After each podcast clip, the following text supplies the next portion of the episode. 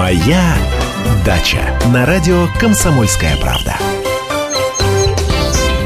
Здравствуйте, дорогие дачники! Многие из вас знают и опасаются коричневых продолговатых пятен на листьях картофеля и томатов, первых признаков фитофторы. Ее развитию способствует дождливая погода, туманы, разница дневных и ночных температур.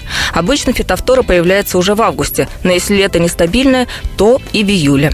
Лучше не дожидаться эпидемии и в конце июля провести первую профилактическую обработку одним из фунгицидов, препаратов от грибка. Можно делать до трех обработок с интервалами в 10-12 дней. Главное, точно следуйте инструкции. Используйте защитную одежду, перчатки и респиратор. Химическую атаку лучше проводить тихим безветренным днем. Препаратам нужно время, чтобы проникнуть в листья и стебли растения, поэтому проведите обработку хотя бы за полчаса до дождя. Для лучшего эффекта применяйте опрыскиватель.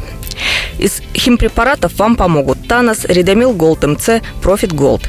Если же вы предпочитаете более экологичные способы, можно воспользоваться проверенными народными средствами. В литровую банку налейте 100 мл нежирного отстоявшегося молока, долейте водой до 1 литра и капните 1-2 капли раствора йода, но не больше.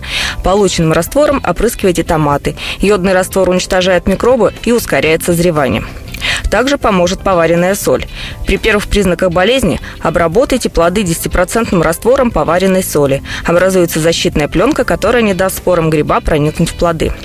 На сегодня у меня все. С вами была Анна Кукарцева. Берегите себя и удачи на даче. Моя дача.